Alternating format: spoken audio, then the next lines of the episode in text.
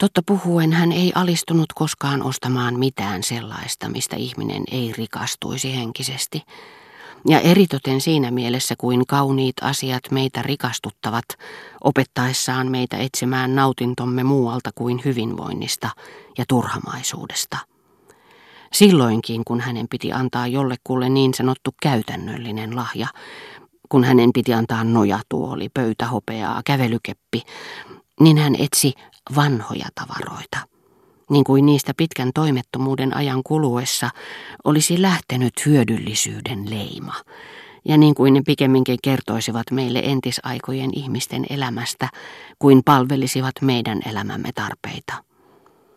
Hän olisi halunnut, että minulla olisi huoneessani valokuvia mahdollisimman kauniista muistomerkeistä tai maisemista, mutta vaikka kuvattu kohde oli esteettisesti arvokaskin, niin ostamishetkellä hän olikin sitä mieltä, että mekaaninen ilmaisumuoto, valokuva, toi liian selvästi esille arkipäiväisyyden ja hyötynäkökohdat.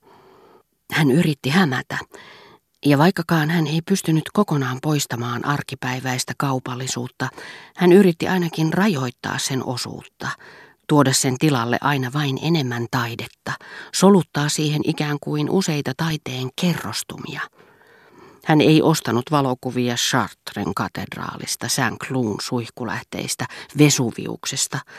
Sen sijaan hän tiedusteli Swannilta, oliko kukaan kuuluisa taiteilija kuvannut niitä, ja piti parempana antaa sitten minulle valokuvia Coron maalaamasta Chartren katedraalista, Hubert maalaamista Saint Cloun suihkulähteistä, Turnerin maalaamasta Vesuviuksesta, ja niin taidetta tuli yksi aste lisää. Mutta vaikka valokuvaajaa ei ollutkaan kelpuutettu kuvaamaan taideteosta tai luontoa, vaan tehtävä oli annettu suurelle taiteilijalle, niin valokuvaajaa kuitenkin tarvittiin välittämään taiteilijan tulkinta. Törmättyään täten uudelleen arkipäiväisyyteen, isoäiti yritti torjua sitä yhä kauemmaksi – hän kysyi Suonnilta, mahtoiko teoksesta olla olemassa jäljennöstä, ja milloin vain oli mahdollista, hän valitsi vanhat jäljennökset, joilla oli vielä jokin lisäarvo. Esimerkiksi sellaiset, jotka esittävät taideteoksen siinä asussa, jossa sitä ei voi nähdä enää nykyään, niin kuin Morgenin etsaus Leonardo da Vincin ehtoollisesta ennen teoksen turmeltumista. Täytyy sanoa, että kun lahjojen antaminen käsitettiin tällä tavoin, eivät tulokset suinkaan aina olleet loistavat. Minun käsitykseni Venetsiasta perustui erääseen Tizianin piirrokseen, jossa taustalla ilmeisesti oli laguuni, ja se oli varmasti paljon epätäsmällisempi kuin tavallisten valokuvien antama käsitys. Milloin isotäti halusi laatia isoäidin syntiluettelon, kävi ilmi, että oli jo mahdoton pitää lukua kaikista niistä nuorille kihlapareille tai vanhoille aviopuolisoille lahjoitetuista nojatuoleista, jotka heti ensi istumalla olivat hajonneet jommankumman lahjansaajan painon alla. Mutta isoäidistä olisi ollut pikkumaista piitata liikaa sellaisen huonekalun kestävyydestä, josta vielä heijastui kukka, hymy välähdys menneiltä ajoilta. Sekin, mikä näissä huonekaluissa oli tarpeen sanelemaa, viehätti häntä, koska se esiintyi muodossa, joka ei ole meille enää tuttu, niin kuin vanhat sanontatavat, joissa me erotamme metaforan, jonka tottumus on kuluttanut pois nykykielestä. Ja George Sandin maaseuturomaanit, jotka isoäiti antoi minulle nimipäivälahjaksi, olivat kuin antiikkihuonekalut täynnä käytöstä pois jääneitä ja uudestaan kuviksi tulleita ilmaisuja, jollaisia nykyään tapaa enää vain maaseudulla. Ja isoäitini oli valinnut juuri nämä kirjat, niin kuin hän maatilaa vuokratessaan olisi valinnut sellaisen, jossa on goottilainen kyyhkyslakka tai jotakin muuta vanhaa, jonka suotuisa vaikutus saa ihmisen mielessään kaihoamaan toteutumattomia matkoja ajassa. Äiti istahti vuoteeni viereen. Hän oli ottanut François Le Champin, joka punertavan kantensa ja käsittämättömän otsikkonsa takia oli minusta selkeän yksilöllinen ja maagisen kiehtova. En ollut vielä koskaan lukenut oikeita romaaneja. Olin kuullut sanottavan, että George Sand oli romaanikirjailijan malliesimerkki. Jo tämä sai minut kuvittelemaan François Le Champin, jollakin tavoin määrittelemättömäksi ja hurmaavaksi. Uteliaisuutta tai tunteita kiihottavat kertomistavat, levottomuutta ja raskasmielisyyttä herättävät sanonnat, jotka kouliintunut lukija tunnistaa yhteisiksi monille romaaneille, tuntuivat François Le Champin erityislaatuisen olemuksen häkellyttäviltä ilmentymiltä.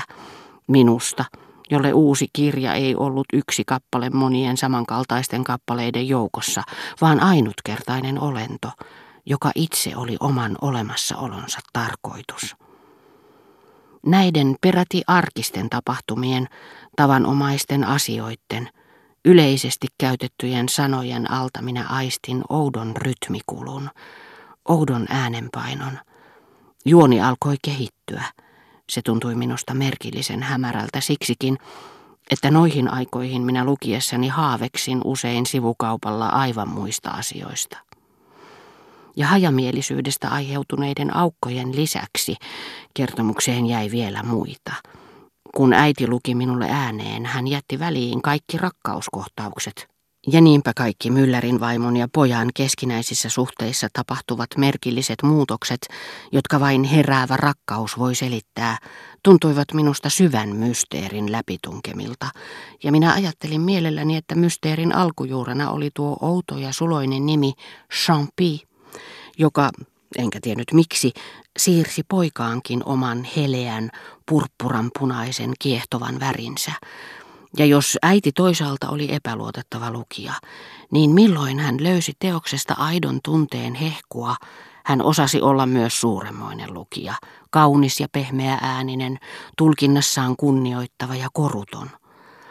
Elävässä elämässäkin, jolloin häntä hellyttivät tai ihastuttivat ihmiset, eivätkä taideteokset, oli liikuttavaa nähdä, miten huomaavaisesti hän poisti äänestään, eleistään, puheistaan ilon väikkeen, joka olisi saattanut haavoittaa sellaista äitiä, jolta joskus oli kuollut lapsi. Viittauksen juhlaan tai vuosipäivään, joka olisi voinut saada vanhuksen ajattelemaan korkeaa ikäänsä, puheet taloustöistä, jotka olisivat saattaneet kiusata nuorta tiedemiestä. Ja lukiessaan George Sandin tekstiä, josta henkii se hyvyys ja se moraalinen hienostuneisuus, jota äiti oli isoäidiltä oppinut arvostamaan elämässä yli kaiken muun, ja jota minä vasta paljon myöhemmin opetin häntä olemaan arvostamatta kirjoissakin yli kaiken muun. Äiti puhdisti äänensä tarkoin pikkumaisuudesta ja teennäisyydestä, joka olisi voinut pidättää mahtavan virran vyöryn, ja nämä lauseet, jotka tuntuivat olevan hänen äänelleen kirjoitetut ja jotka sijoittuivat niin sanoakseni aukottomasti hänen tunneasteikkoonsa, hän täytti niiden vaatimalla luonnollisella hellyydellä, avaralla pehmeydellä. Lauseita oikein painottamaan hän tavoitti sydämellisyyden, joka on olemassa niitä ennen, joka ne on sanellut, mutta jota sanat eivät kerro.